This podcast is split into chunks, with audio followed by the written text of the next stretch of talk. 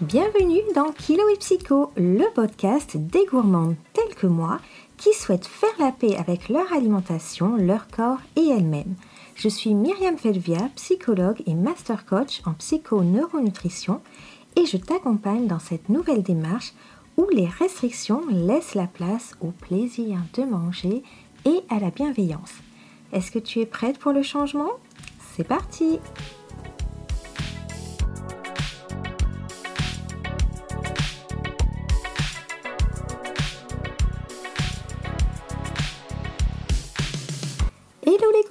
bienvenue à vous dans ce nouvel épisode où nous allons parler d'alimentation émotionnelle. Alors souvent, je vous entends dire je mange mes émotions de façon catastrophée, comme si c'était quelque chose de grave et de pas du tout naturel. Alors qu'en fait, c'est tout le contraire. Tous les êtres humains, qu'ils soient en surpoids ou pas, ont une alimentation émotionnelle tout simplement parce que la nourriture a également une fonction psychologique. Mais souvent, on la considère comme optionnelle, voire superflue, voire c'est celle qui nous fait prendre du poids. Et il faut à tout prix l'éviter, voire la réguler en introduisant par exemple des cheat meals, ces repas de triche qui euh, sont censés vous apporter le plaisir dont vous avez besoin à des moments programmés et conditionnés.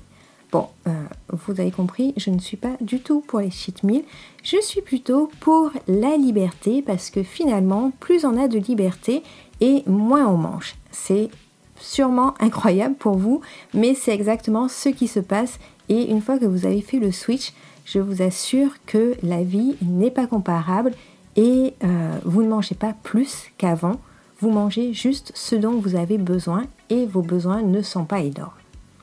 Mais revenons à l'alimentation émotionnelle. L'alimentation émotionnelle, c'est avoir une émotion, positive ou négative. Hein. Souvent, on a l'impression que ce sont que les émotions négatives qui nous amènent à manger.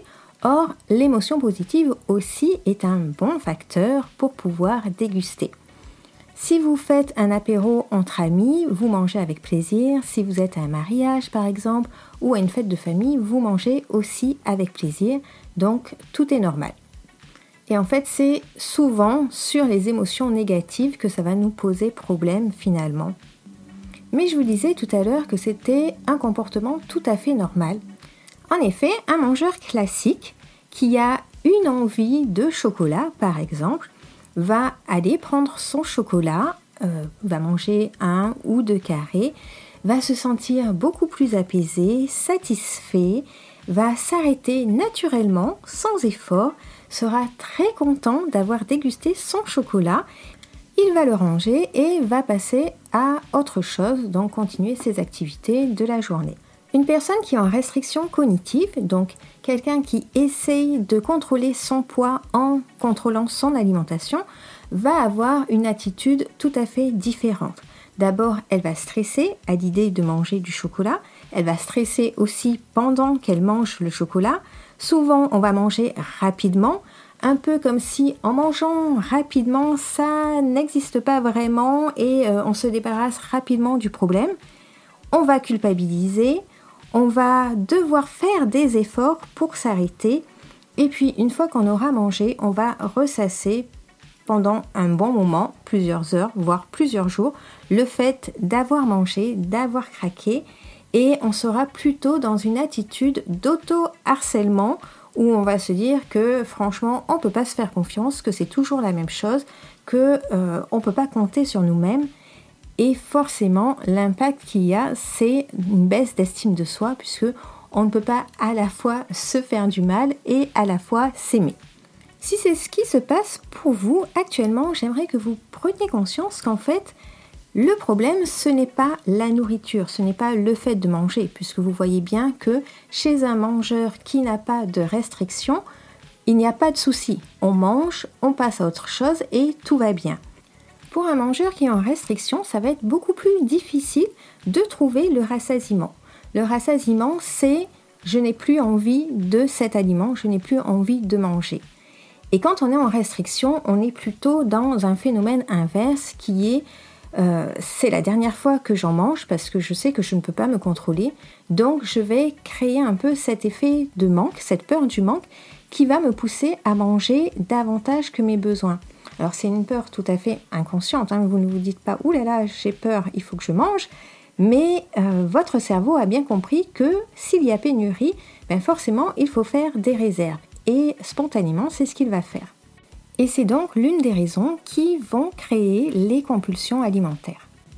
Pour un mangeur normal, au contraire, le rassasiement va venir plus rapidement, puisque en fait, les aliments qui sont les plus riches sont également les plus rassasiants, donc on peut s'arrêter naturellement sans se prendre la tête finalement. Si actuellement tu ressens ton alimentation émotionnelle comme un fardeau plutôt qu'un plaisir serein qui t'amène à l'apaisement, la première chose que tu devras faire, bien sûr, c'est, comme souvent, faire la paix avec l'alimentation et ensuite aller observer, puisque comme je te le dis souvent, c'est à la source qu'il faut regarder et pas supprimer des aliments. Donc aller regarder quelles sont les situations qui te stressent, qui t'ennuient et apprendre à gérer tes émotions d'une manière différente. C'est-à-dire que tu ne vas plus devoir subir tes émotions, mais bien les accueillir, les laisser vivre, car finalement, une émotion, ça n'est pas fait pour durer. Sauf que comme on a l'habitude de ne pas vouloir ressentir les émotions, forcément, elles s'installent et elles durent beaucoup plus longtemps qu'elles ne devraient. Pourtant, les émotions sont juste porteuses de messages. En fait, c'est un message vraiment de ton inconscient à ton conscient pour te dire Eh oh, regarde, par là, il y a quelque chose qui va pas, tu devrais aller regarder. Je pense qu'il y a du travail à faire parce que finalement, c'est ça l'émotion c'est aller faire le travail nécessaire pour me permettre de retrouver ma sérénité. Et une fois que tout ce travail-là est fait, tu peux retrouver le plaisir de manger ton chocolat celui que tu préfères, hein, pas forcément le chocolat noir, parce qu'on a tendance à croire qu'il a moins de calories, mais en fait pas tant que ça. Donc celui qui te fait vraiment plaisir de le savourer et sur le prochain repas, juste d'écouter ta faim, puisque c'est le seul signal que tu dois écouter pour savoir quand commencer ton repas. Et là encore, c'est notre différence entre le mangeur qui est en restriction et le mangeur qui ne l'est pas, puisque un mangeur qui n'est pas en restriction et qui a profité largement euh, d'un buffet de goûter par exemple à 16 heures va suivre son instinct et ne va pas manger le soir ou aura très peu faim et va manger très peu. Un mangeur qui en restriction va se dire Oh là là, déjà que j'ai mangé que des cochonneries, aujourd'hui il faut absolument que je fasse un repas équilibré ce soir. Et c'est peut-être ce repas-là qui finalement va te faire prendre du poids et même s'il est très équilibré. Et voilà pour le partage du jour sur l'alimentation émotionnelle. Si vous avez aimé le podcast, n'hésitez pas à me faire des commentaires ou à le noter avec 5 ravissantes petites étoiles si vous pensez qu'il est à la hauteur. Je vous fais de très gros bisous et je vous dis à très bientôt.